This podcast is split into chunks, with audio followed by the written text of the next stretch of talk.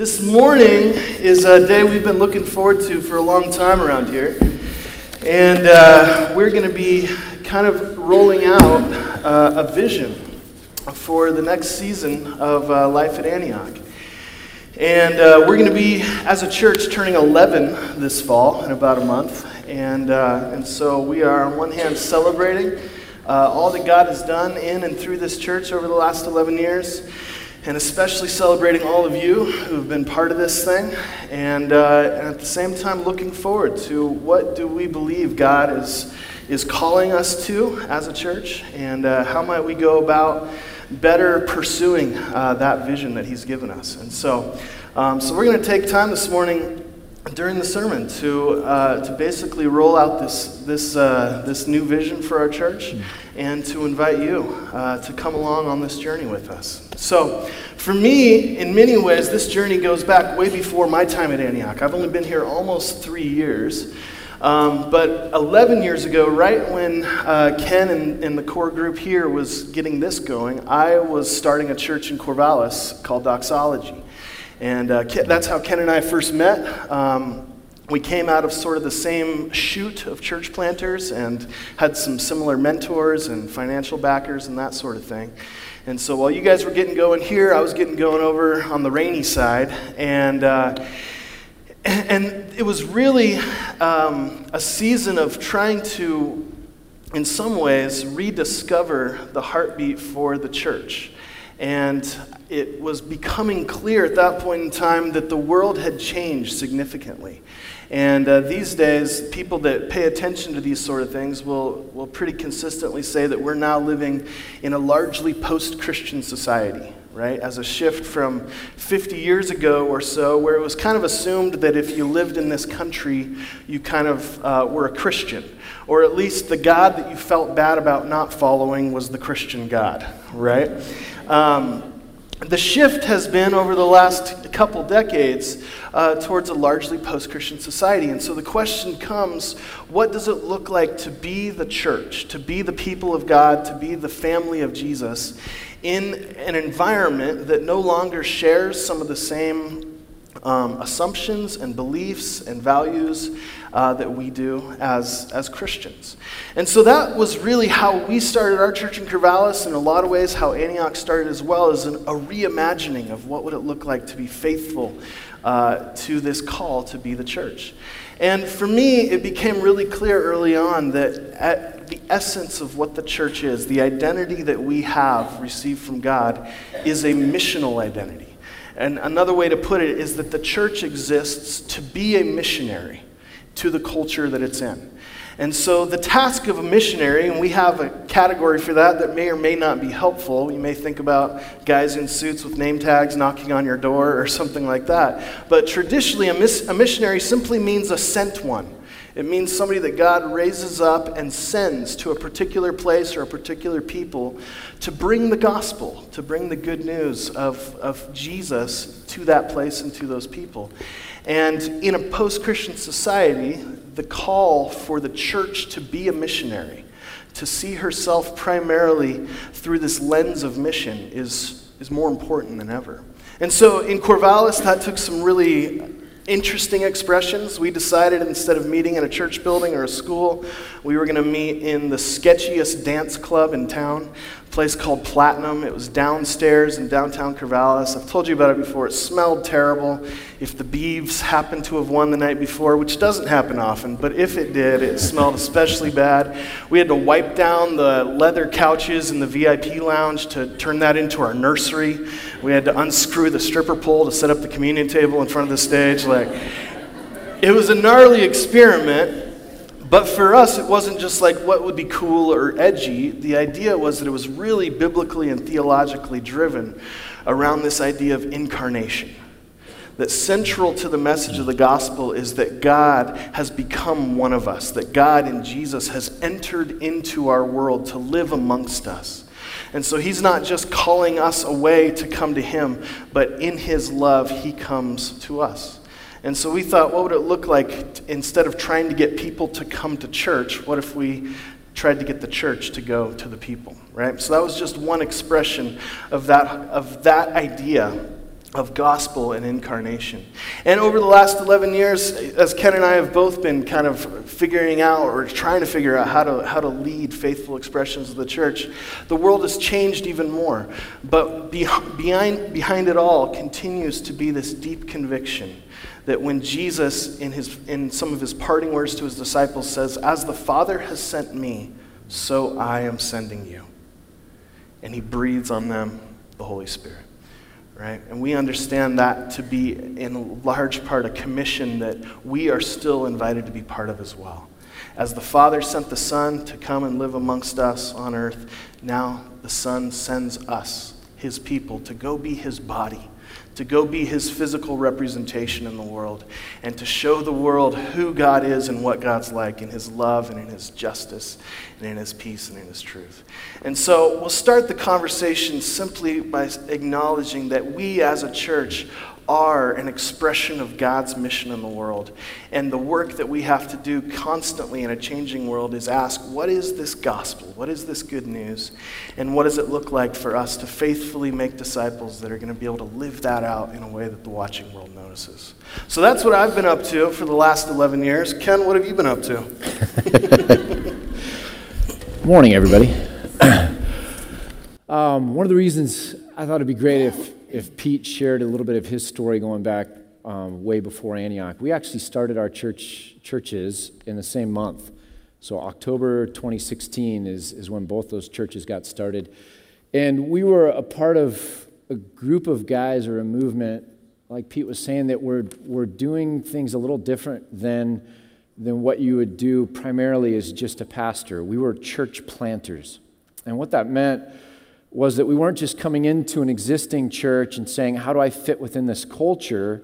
and then manage with regard to the staff and the congregation. But we were taking on the responsibility to wrestle and to try and discern what kind of culture should we actually be creating? And then how do we grow or nurture that culture into expression? And so, a lot of the guys like us that were reading books and thinking along these ways as church planters back then uh, we're being influenced by a guy by the name of Lesslie Newbigin. And so Lesslie Newbigin was a missionary for most of his life in India, uh, and then had gone back to England and had this kind of crazy realization that as a missionary, my whole life trying to bring the gospel into a place that, that isn't a Christian uh, environment, when he finally went back to his sending country, he realized it had culturally all the same marks of the place where he had been as a missionary. And so it kind of created this revolution of, of changing the way we think, not as kind of we are a Christian nation that sends out missionaries, but we are Christians in a nation that we have to reach. Does that make sense? And so the job of every Christian then be- begins to look a lot like uh, what does it mean to be a missionary, to be a witness? Right here, as well as as that extends kind of outward. And so one of the reasons we took the name Antioch was because it's the first church in the New Testament you see where where this whole idea of a new culture gets born. That that Paul was working with two different or several different ethnic groups and saying, what does it mean for these people to have community when before this they actually didn't even share meals together?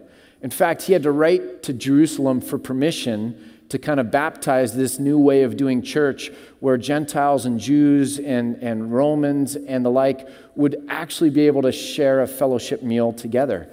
And so you're, in, at this point, creating a new culture. And Paul would say that uh, he was a Jew to the Jew, a Greek to the Greek, a Roman to the Romans. He became all things to all people that he might win some. That grace, kind of the New Testament, now extended to everyone. And so we were wrestling with what does it mean to start a church um, as Pete was. And by the way, Pete and I began this conversation about him coming to Antioch at a gathering of the church planters that we're in a network with. Um, just sitting around one evening and saying, What would this look like? And the desire and hunger for me was that there would be somebody else in this church that carried a deep sense of mission and calling around what this, this should or, or could look like. And then I didn't know at the time that that, that would move forward. Um, and, uh, and I could say a couple other things just about the blessing that that's been, I think, to this community and to the staff and to where we're going.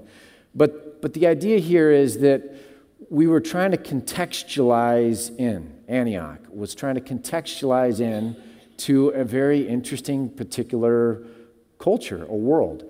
Uh, the gospel never changes, but, but the world never stops changing. I think you said that.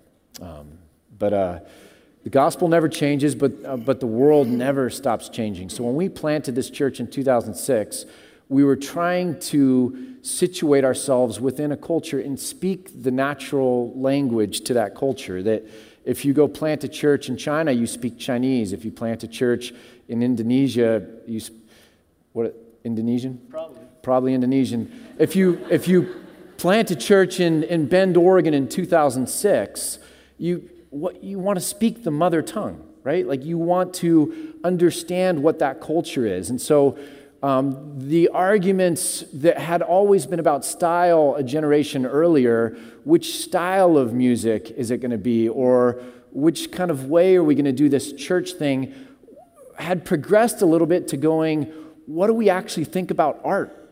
And what do we actually think about culture? And what do we actually think about social justice or how we engage into the world around us with the poor or the vulnerable? That, that it had gone a little bit beyond the conversations inside the church walls and speaking very much to what that conversation was outside the church walls.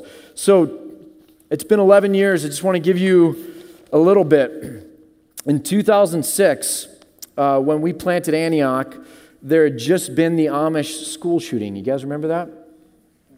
Um, Ted Haggard, three weeks after we planted this church, had come out with his giant sex scandal, and it changed the way a lot of people saw the word evangelical. That happened November 2006. Saddam Hussein uh, was sentenced to, die three weeks after our church began in 2006. Um, crocodile, the crocodile hunter. What was his name? Steve Irwin. Steve Irwin uh, was killed um, swimming uh, off the shores, if you guys remember that, was in 2006. Uh, Enron happened in 2006. Uh, that was 2006. Um, also in 2006, uh, MySpace overtook Google as the most visited site on the internet.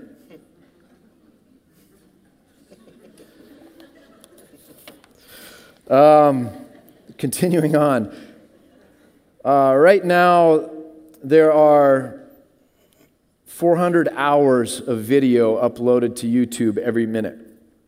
Just five years ago, that was 24 hours per minute. Um, extreme poverty, five years ago, uh, was 20% of the global population. It's 9% now, cut in half, if you haven't been following that. Um, Interesting thing the number of dresses sold per minute on eBay. Uh, just five years ago, it was only six, and now it's 90.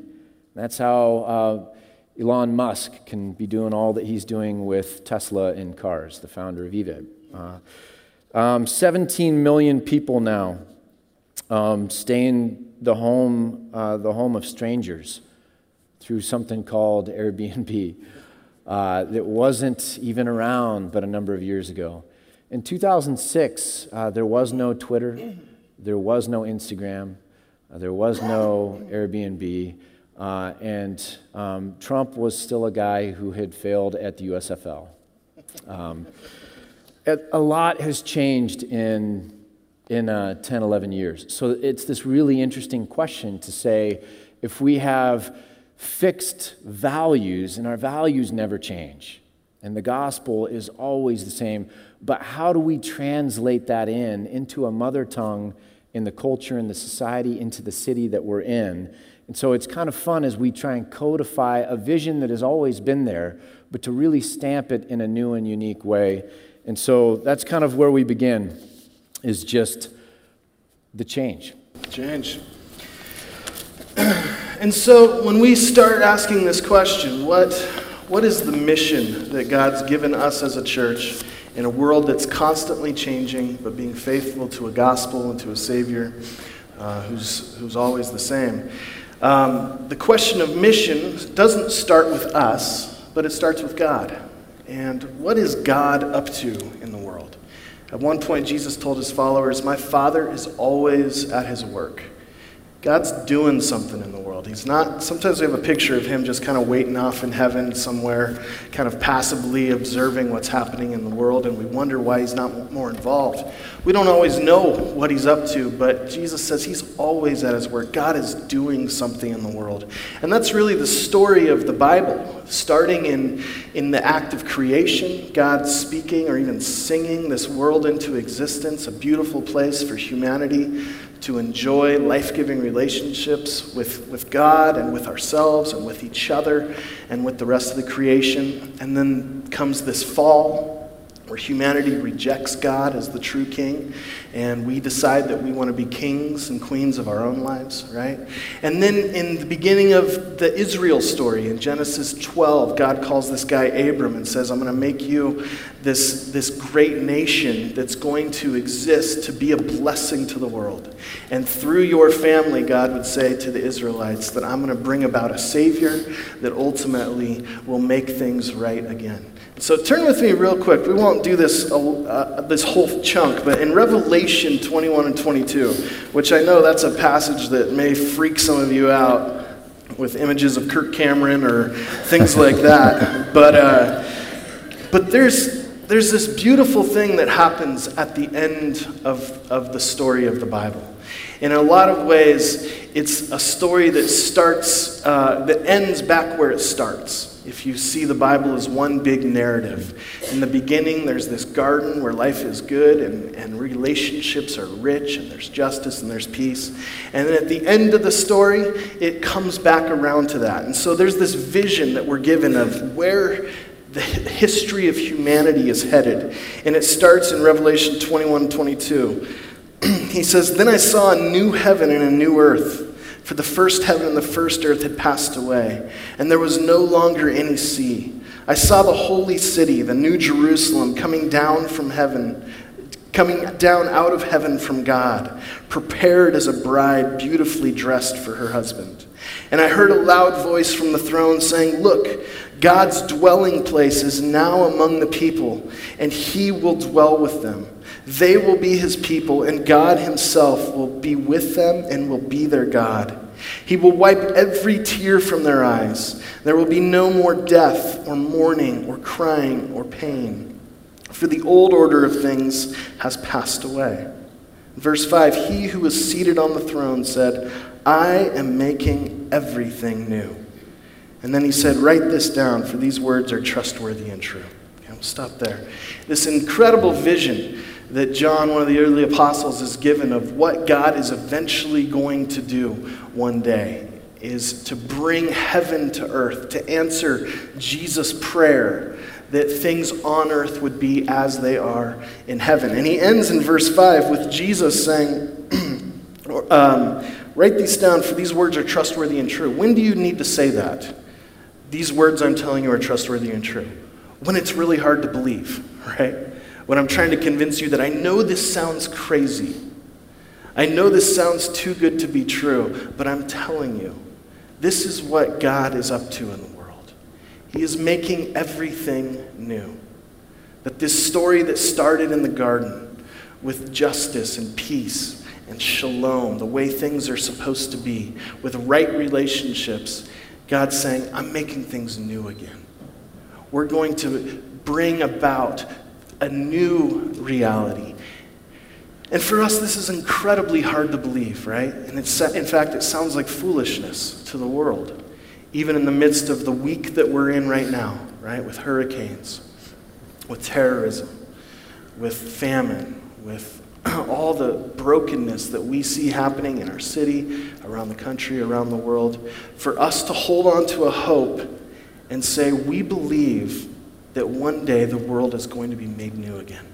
One day things are going to be put together, and that human history has a redemptive ending. That one day the world will be made right again. This is the hope that the Bible gives us. And it's a crazy picture, right? It's hard to hold on to. But in brief, the reason that we as followers of Jesus live with this crazy sounding hope is because there's a time in our human history where we've gotten a glimpse of God's new world. There was a moment just over 2,000 years ago when God showed up in our world in the person of Jesus, and, we, and heaven began to touch earth.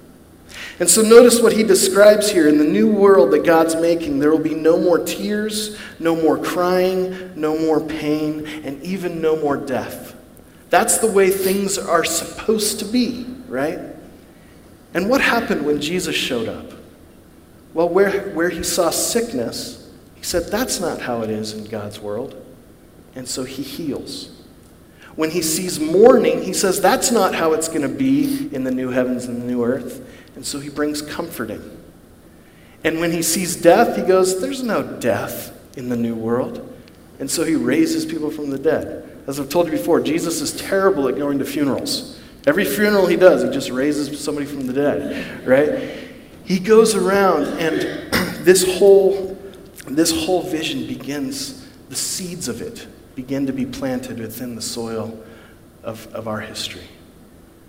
And even his own death itself is overcome as God raises him from the dead and starts this new, this new era of the mission. And this church is born that we are called to be resurrection people. We are called to be people who partner with God following Jesus, empowered by the Spirit, to, to live into this new future, this new reality. That yes, things are broken, things are messed up it, within me, within us, around the world. But that's not how this story ends. Death doesn't have the final word. And one day, God is going to make everything new. And so we, at the end of the day, go, we have a God who is on a mission to make everything new. That's the God we follow. And we get to not only be recipients of that mission, but we also are invited to be participants in it. And so the question then is how does this play out in relation to what Jesus accomplishes in his life and in his death? And I know you're going to tell this story, but let me tell it real quick. You're going to tell it. I am going to tell it. Huh? And then you get to figure out what to say. Um, I first visited Antioch about seven years ago when we were on vacation in Bend. And um, we were living over in Corvallis and we were spending a weekend here. And so we stopped by a service on Sunday morning and when you guys were up at Summit. And I remember sitting in the back row, and I, and I knew Ken, um, but I'd never heard him preach before. And he walks out and he goes, Let me tell you why I don't like the cross. And that's how he starts. And then he goes on this rant for the next 15 or 20 minutes on why, as a Christian pastor, he doesn't like the cross. Um, well, this morning, uh, I don't know what you want to say in response to that because. guilty. guilty. All right. I found it incredibly intriguing, and it was a compelling argument because what he was saying is that the, the, when we think of the cross, when we see the cross, as a representation of the Christian faith, we have this really narrow, truncated view of what it means. But we've been in conversation now for several years about what, what's the cross really all about. Hmm. And so uh, Ken's going to share a little bit about how we've been thinking about that. Yeah, so when you guys were hearing Pete talk about what might be familiar words from Revelation, that there's no tears, there's no death, these kinds of things, what, what ought to come up, right, is this sense of good news. Like, man, that's that's exciting. That's a picture that, that's desirable. That's something that makes me want to be there. Um, it's good news. And good news, like light, emanates out, doesn't it? Like when you take that word, that news of where things are going because of who God is, and you take that into any conversation, any room, any place, you use it in any language, it emanates, does it not? Like it's, it's good news. And so uh, I did, I did do that. So Pete, Pete remembers only the um, bad things, um, like, like, any, like any good friend. Uh, yeah, and, and I walked out and started with, um, here's why I don't like the cross, which was I realized after the fact um, for all the people that had worn jewelry that morning, you know, of a cross or cross earrings, um, probably made them feel uncomfortable. And, and my whole goal in being a pastor early on was to, to not be um, so mature that people felt judged. I, I really wanted to create space for grace, so I, that's a joke. I didn't ever choose immaturity, it just happened to me. Um, here's, a brief, here's a brief shot at that, and I think it's incredibly important because today is the first day in 11 years that there's been a cross at Antioch. Um, some of you guys are ready to throw stones at me, but I, I uh, the early symbol that the Christians had for their community and for Jesus and, and for the Father was an ichthus. It was a fish that they would draw oftentimes on the ground with their foot so that they could cover it up um, and hide in some sense. Uh, later on, when, when it was more permissible, you would see mosaic floors that they're still unearthing over there in, in, uh, in Israel and up around Turkey that have this fish symbol always there. Jesus, the fisherman. Um, the ichthus was simply in Greek, uh, Jesus Christ, Son of God, Savior. And so you get this idea of what God is doing in the world through Jesus Christ, his Son who became the Savior. Uh, the cross, much later, did this thing that, as people would see on the way to Jerusalem with their, their cousins and uncles and, and kinsmen, really, hung on these, these horrific torture devices as a way of, of manifesting the oppression that the Romans had going for the, the Jewish people. This cross was, was not something they were excited about for a long time, and it wasn't until a couple hundred years later that it begins to show up a little bit more. And then there's a dominant event which takes and elevates the cross to the primary symbol. And that's when Constantine uh, was fighting a battle to unify the Roman Empire. And this is in, in basically 313. And he goes to bed one night and he has a vision, and it's a vision of the cross, and he hears, In this sign you shall conquer. In other words, uh, this sign, this symbol is a good luck charm, or it's a lot like the next day he's going to play the Super Bowl and they're both praying to, to God and saying, you know, would you side with my team, if you will. And after that, the Edict of Milan comes out where now all of a sudden it's not forbidden to be a Christian. And shortly thereafter, the Christian faith becomes the mandated religion of the Roman Empire. And of course, this symbol that Constantine had his victory through, the cross, is, is, is the symbol that, that goes forward as the dominant symbol. And that follows kind of into the Catholic Church.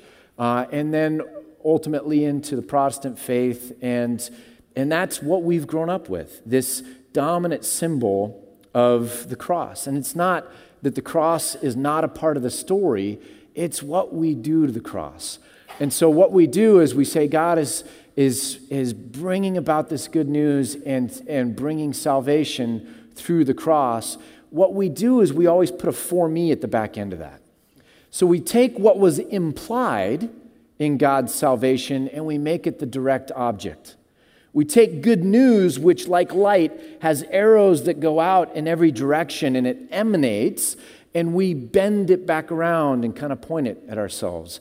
And that's the, the issue that I was kind of bringing forward when I talked about the cross. We've got Colossians up here, and this might help us kind of see it a little bit more clearly, but this is an extended text on the gospel, and it says, The Son, Jesus, is the image of the invisible God, the firstborn over all creation. For in him all things were created, things in heaven and on earth, visible and invisible, whether thrones or powers or rulers or authorities. All things have been created through him and for him. He is before all things, and in him all things hold together. And he is the head of the body, which is us, the church. He is the beginning and the firstborn among the dead so that in everything he might have the supremacy. For God was pleased, this is the good news, to have all his fullness dwell in him in Christ, and then through him, through Christ, to reconcile back to himself all things, whether things on earth or things in heaven. In other words, all things, by making peace through his blood shed on the cross So, the good news is that God was reconciling the world to himself in Christ Jesus. We'll get that, uh, to that just a, a, little bit more later. Um, and that he did this through Jesus' death on the cross. So, that cross represents for us theologically all or the totality of God's work in this world for us, for others, for creation, for the living, for the dead. It's all covered by, by what Jesus did on the cross the gospel, the good news. And so, this cross that we have here um, is basically now been the culmination of, of what we've been talking about. Um, justice is not a topic that we talk about in the church, it's a paradigm through which we understand the world. When Jesus talked about people divorcing other people, he says you cannot do that unless, in this case, uh, the case of infidelity or some kind of injustice. Why? Because then you're going to make this person economically vulnerable. Their children are going to be put into a position where they're economically vulnerable. In society, they're going to be treated differently. And you cannot do that by the dictates of justice unless there's a just cause. In other words, justice is a lens by which Jesus talked about other subjects, the vulnerable, the poor, whatever you, you, you want to kind of put in there. And so when we've been talking about justice at Antioch, we've been really talking about the character of God and, and that Jesus is the justice of God. It's the justice of God that demanded that Jesus died, and it's the justice of God through God's love that made uh, the sacrifice that allowed us to be reunited and reconciled back in with Him. It's the justice of God that, that wants the best for the poor or the vulnerable. It's the justice of God that wants us to be fair or equitable. It's the justice of God that wants us to live in rightness according to the way God intended for us to live in this world. It's the justice of God that desires that those made in His image would reflect His image and His character. So, justice is this broad category. The definition of justice the same as the word, the English word righteousness. And you guys have heard me talk about this before, but if we had a Spanish Bible or a French Bible, there wouldn't be justice or righteousness. It would just be, in the Spanish, justicia. Same concept. So, justice and righteousness is a right relationship with God, self, others, and creation. And so we started saying, what if we just flipped the self and the others around? And we took this category that we had at Antioch since the beginning that basically, um, Acts 1 7, you're going to be my witnesses to Jerusalem, Judea, Samaria, and the ends of the earth. And we would say that was basically three spheres that there's at home and in the backyard, and then kind of to the rest of the world, those three spheres. What if we just flipped self and others and we put that kind of into the cross as a symbol um, or a driving metaphor? And so you can see it now, and, and we'll go through it, but simply that justice and righteousness, when we're reconciled to God, it means we have a right relationship with God. That's the first and primary thing. With others, which takes the shape of city, church, and then the world, and then self and creation, the rest of creation, God's creation. Uh, the person who will say it best is Rick Gerhart, but we were created, men and women, as one of the six days of creation. So we do a great injustice when we talk about people and human things, and then we say, well, then there's that whole creation thing. Creation includes us, we are a part of God's creation. Um, so, a right relationship with God as we move out in the different spheres of the world, self, and then creation. So, this cross doesn't, doesn't kind of bring along this individualized view of salvation that God just loves me, or the good news is for me, or God saved me, one kind of particular self. This is an expansive view of the cross. When God was bringing the good news, it was like He was creating a landscape that has the snow capped mountains, the blue sky, the lakes, the high mountain lakes, uh, the dirt and the soil that goes from here to there, the flowers in the field. And when we think of the cross only as it relates to us, it's like picking up one piece of dirt, putting it in a little vial, and then hanging around our neck and walking around, and people going, What does that represent? It represents this amazing good news for me. And we, we tell a very deficient gospel if we don't understand what God was doing in Christ through, as it said in Colossians, the cross.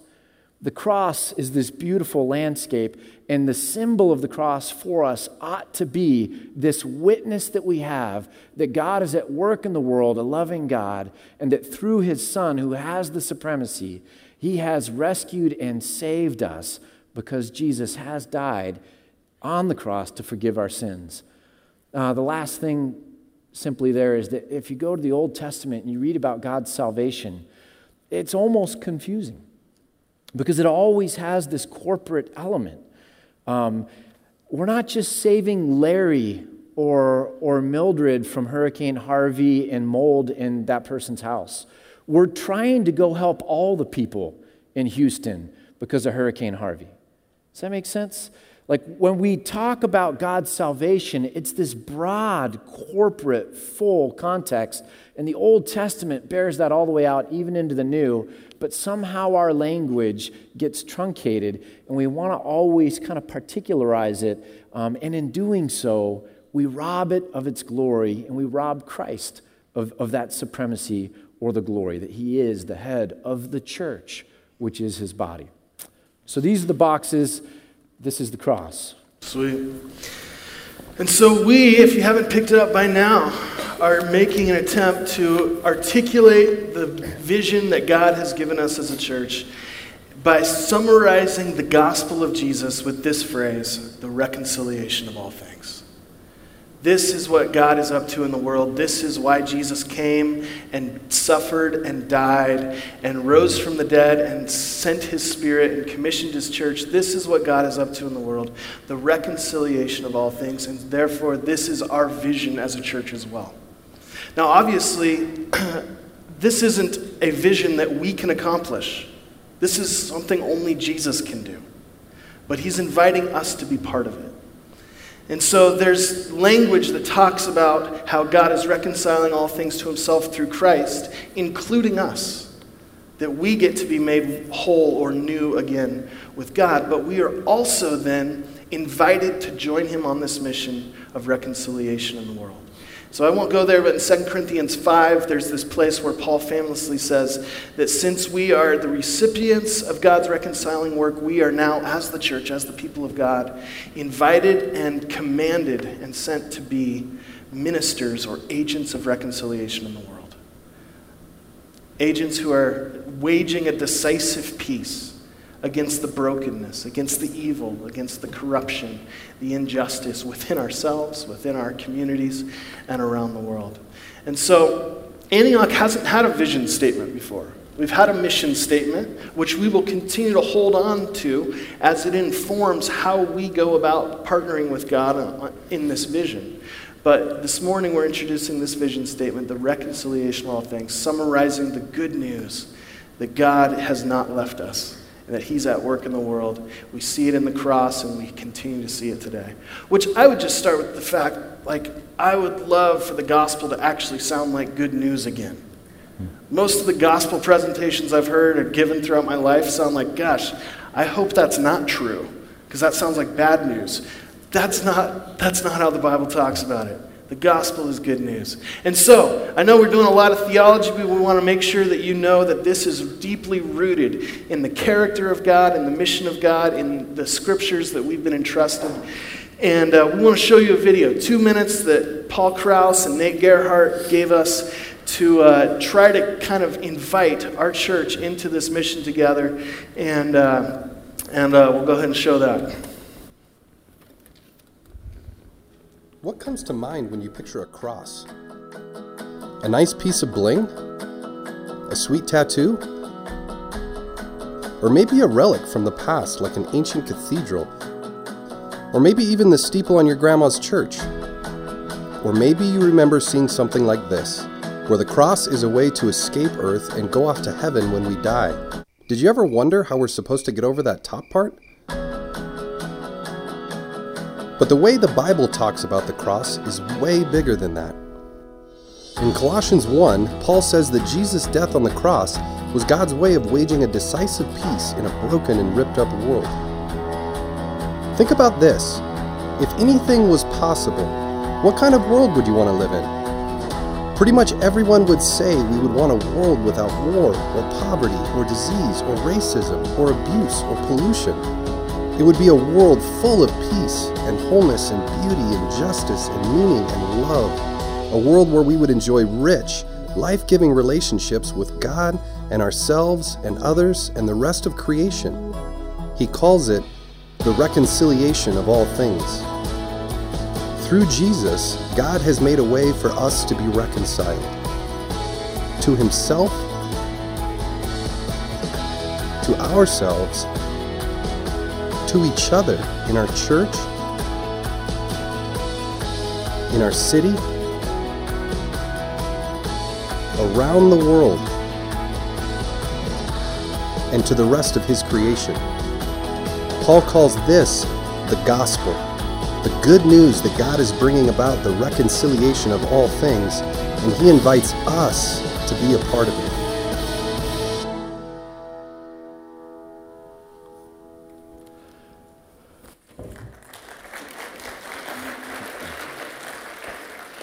Kind of kind of fun to see artwork um, coming out of our own community, uh, past interns. Paul just grabbed an X-Acto knife and, and some cardboard and just kind of went to town on this. Um, back when we were first talking about this and how we could make the cross look, and so it's kind of fun to see that. Um, but the reconciliation of all things, the first pushback that I think would come, and maybe the only pushback would be that sounds expansive. Um, it sounds like it might include too much. Or it sounds risky or dangerous because does that mean, and then there's a series of questions that might follow that. Um, and let me just reiterate a couple things. We are a conservative church theolo- uh, theologically. Scripture is our ultimate authority. Uh, we stand underneath it, seeking to understand and apply. We don't stand above Scripture, trying to make it say what we want to say. But what we're fighting with, I think, that tension is something that we've inherited that's been a, a, part of the sociological culture of the church for quite some time. In fact, I think it's always been there. The easiest way to define where somebody stands or whether, whether they agree with you or not, uh, or whether they're on your team or not, is to ask questions that, that pin them in by what they're against. That's the easiest way to, to kind of locate somebody on a map, to pinpoint them. so you see it with Jesus, right? Jesus, are you against this? This woman was caught in adultery, and you know what the scriptures say. Jesus, um, why don't you pick your, your favorite scripture so that we can evaluate whether the learned people of our day would agree with your answer or not? Because by picking one, you in some sense, negate the other ones that we probably think are important. Uh, Jesus, what do you think about this? Jesus, what do you think about that? And they were always trying to play lawyer games with him. And it was the lawyers, the scribes, the Pharisees, the teachers of the law. And I think we do the same thing today. We try and figure out what people are against so we know whether or not we agree with them. And if we agree with them, then they're like us and therefore safe because it's comfortable when the people that we're around um, are a lot like us. Uh, we're a herd creature. It gets a little bit different or a little bit uncomfortable when we're in a pack with people that actually have some different beliefs than us. And so we ask those questions. We were talking about a recent document that came out, um, Evan and I. And a document came out, and it was really about drawing the circle and trying to define who was out and who was in. And I asked Evan what he thought about it, and he goes, You know, it's really interesting. The thought that comes to my mind as I read this is that it's just tone deaf. Tone deaf meaning with, with where people are at and with where the heart of God, you know, according to Evan uh, in that moment, is at in the world and what God cares about. This, this whole drawing kind of a circle and trying to describe uh, what the people look like who are out and those who are in, it just feels strange or out of place or not along the lines of how Jesus would be answering those questions that came to him. Does that make sense? And so when we talk about the reconciliation of all things, we're really just talking about we have a God who is love, and that in his love sent his son and that in his son coming and loving us so greatly that he was willing to go to the cross to die for our sins so that we could be reconciled according to the plan of God and that this is so great that it's capital G gospel good news that when we talk about who we are and why we come on a Sunday morning, that it's not always going to be a circle and trying to define what's in and what's out, even though that might make us feel more comfortable because we can locate someone else or we can locate whether I want to sit in that section with the people that agree with me or maybe over in this section with you know the people that are a bit stranger, you know, or like if we're going to be around Jesus, we're going to hear a lot of expansive, uncomfortable love words, right? Um, and in hearing that, here's the crazy thing um, what we hear patterns us over time, doesn't it? I mean, Paul says it we don't love because we're just loving people, we love because he first loved us. In other words, that love begets love and grace begets, uh, begets grace. And so when we're around Christ and we're experiencing that, that kind of light and that good news and that love, that that's going to begin to shape and pattern us. And that's called discipleship. And, and we become a little bit more like little Christ in this world. You see, I grew up thinking that church was like a timeline where you just have one line and you have these little tick marks. And that by going to church, you're just doing a good job of ticking off time. Like your attendance is really good. You're marking time the way you should be marking time. But it's actually a graph with time. Uh, let me see the way you guys are looking at it. So, growth and time, and that through time, we should be growing.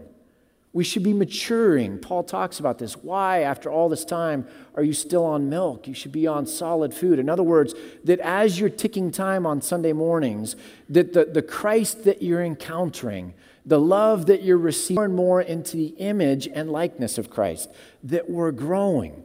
And the judgment doesn't do that for us. When we get together and reaffirm that we're, we're against the same things, rather than getting together and encouraging each other with the grace and love and forgiveness of Christ, I don't know that, that what is supposed to happen actually happens. So here's the, the interesting thought is that we are reconciled into a family of reconcilers. We are reconciled into a family of reconcilers. When we come into a family, whether it's by adoption, by birth, by foster, whatever it, it, looks like, we begin to be shaped and patterned according to that family. So, Pete and I were talking about this recently. It's interesting now that my kids are getting older. Um, the sin nature is manifesting more and more. Um, it's a joke, too. Um, when I go to other churches, I try to leave the dry humor. No, the older my kids get, the interesting thing is, the more they naturally desire to jump in and be a part of this church. So even Ashlyn jumps in and, and, and goes to the nursery, doesn't go to her Sunday school class. She always wants to go to the nursery and help with kids, uh, as does Sarah. Mary Joy is now certified not only on camera one, camera two, uh, the lights and the computer, um, but pretty soon she's going to take Kip's job. Um, Esther beginning to be involved with the, the worship team and music in the church, and, and the two of them working with Jarrell and the high school group with regard to music. In other words, when, when you are a part of a family, you naturally begin to do what that family does. And when we say the vision of Antioch, uh, of Antioch is to be a, a part of the reconciliation of all things, we're simply saying we're, we're a, a family that wants to be where God is at. We want to find ourselves where the Father is at His work, and we want to kind of be a part of that work as well. And so we're just defining that everybody should have a ministry in the church and a mission in the world, that love defines us, that grace defines us, that this, this community isn't just marking time, but we're growing together into this gospel. So the question is what does that look like? What does it mean to be reconciled to a family of reconcilers? And this is where the conversation begins to call each of you into this mission. Not to simply be passive uh, observers of the church paid professional staff that's trying to do this. this is, that's exactly the opposite of the vision. But the vision is that as a family, reconciled to become reconcilers, agents of reconciliation, that this mission would be carried out not just on Sunday mornings, but seven days a week. And so we've articulated a set of six practices one practice corresponding to each box or domain of reconciliation, representing all things. And this morning is simply a brief introduction to this idea of, of practicing reconciliation. But in the weeks, months, and years to come, this is where we hope to see God move us more and the kind of disciples He calls us to be. And so the first one is the idea of being reconciled to God, as we're invited and commanded, is the practice of communion that we want to practice as a way of life this idea of abiding with Christ, of connecting with God through whatever means He's given us, obviously through things like prayer and worship and scripture and solitude. But we also know God has invited us to connect with Him in a whole bunch of other ways as well. And so for us to be ministers of reconciliation means first that we participate in being reconciled to God and having our relationship with Him uh, strengthened and matured and fortified. The next sphere is self. The idea that we are in a relationship with ourself that is damaged and needs to be repaired and needs to be put back together. And so the practice is formation. That we are being formed by God into people who bear the image of His Son. And so, our way of putting us is it's becoming who we are. It's dealing with our past. It's understanding our story and the false narratives and the false identities that we attach to ourselves, and instead stepping into the beautiful freedom of receiving an identity from Jesus and learning to actually become our most authentic self. The next sphere is church this community here that's gathered on Sundays, but also that scatters the other six days as well. The practice is to live as a community, to share life deeply as a family. That we wouldn't see ourselves simply as people that attend the same service on Sundays, but that we truly would experience life as brothers and sisters in Christ. That that would spill out into our weeks and that would be reflected in our schedule and in our budget and in the way that we conduct our relationships and live in this city. And so it's the practice of community. Fourthly, is the practice of hospitality, living as missionaries and agents of reconciliation within our city, within Bend or wherever else we find ourselves in Central Oregon, saying, what does it look like to truly be a neighbor?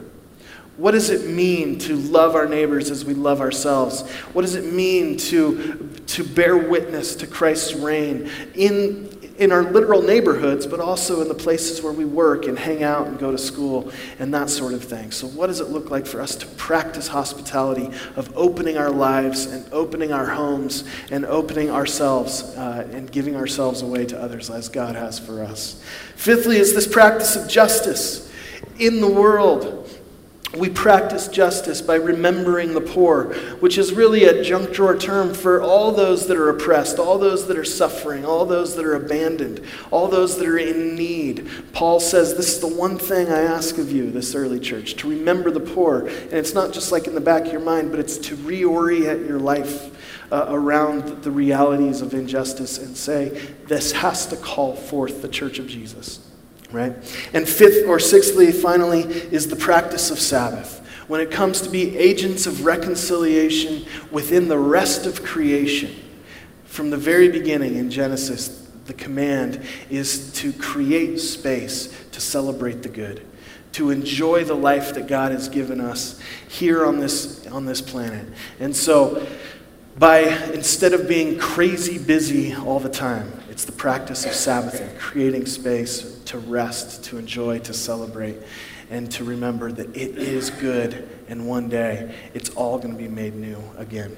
So, this is introduction, obviously, but over, like I said, in, in, the weeks and months and years to come, this is our pursuit that we would be a community of disciples that doesn't just agree with the idea of reconciliation, but it's actually shaping our lives. That we would become active participants in living out this mission here in Bend, around Central Oregon, and wherever else we, we may go. That we are people committed to being reconciled to God and to ourselves to each other in the church, and then sent out as agents of reconciliation to our cities, to the world, and to the rest of the creation. I'm convinced that for the church to be faithful to her mission, it takes everybody. That we are the missionary. You have been entrusted with this mission and invited to join God in what He's doing in the world. And so we are so excited to in- introduce these ideas to you this morning and to begin a journey together, and we hope that you'll come along. Ken's going to share a final thought and then lead us into a time of reflection. One of the things um, that the theologians have always talked about is just that if you're trying to understand an interpretation of Scripture, and there are variant interpretations that the best way to understand if, if you're on the right track is how it harmonizes with the rest of Scripture. So it's called the rule of Scripture, if you will. Um, and this is a vision that we're calling you into, and I, I, I want to, in some ways, ask, ask you does this jive with your understanding of Scripture? And I'll just read uh, out of Isaiah 51 because I think it helps, but it says this. Listen to me, you who pursue righteousness and who seek the Lord. That'd be us. Look to the rock from which you were cut and to the quarry from which you were hewn. Look to Abraham, your father, and to Sarah, who gave you birth. When I called him, he was only a man, and I blessed him and made him many. And the Lord will surely comfort Zion and will look with compassion on all her ruins. He will make her deserts like Eden, her wastelands like the garden of the Lord. Joy and gladness will be found in her, thanksgiving and the sound of singing. Listen to me, my people. Hear me, my nation. Instruction will go out from me. My justice will become a light to the nations. My righteousness draws, draws near speedily. My salvation is on the way, and my arm will bring justice to the nations. The islands will look to me and wait and hope for my arm.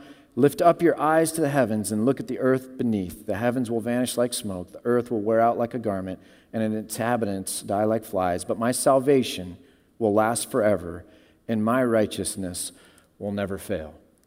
Um, this vision we're calling you into isn't a cute expression that's, that's like a corporate kind of mantra or lo, uh, logo or slogan that our slogan is better than your slogan, that you might come and buy our product. It's simply our best shot at finding the biblical language to express the biblical vision. Does that make sense?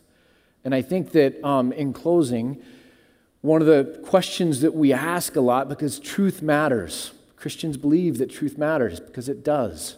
Um, so, one of the questions we always ask is Am I right? Am I right? Is my church right? If I'm sitting there listening, um, is Pete right? Is Ken right? Is this right? Uh, and I think I'd be remiss in not pointing out that what makes us right with God, first and foremost, is, um, is Christ. Timothy Keller says it's grace that makes us just.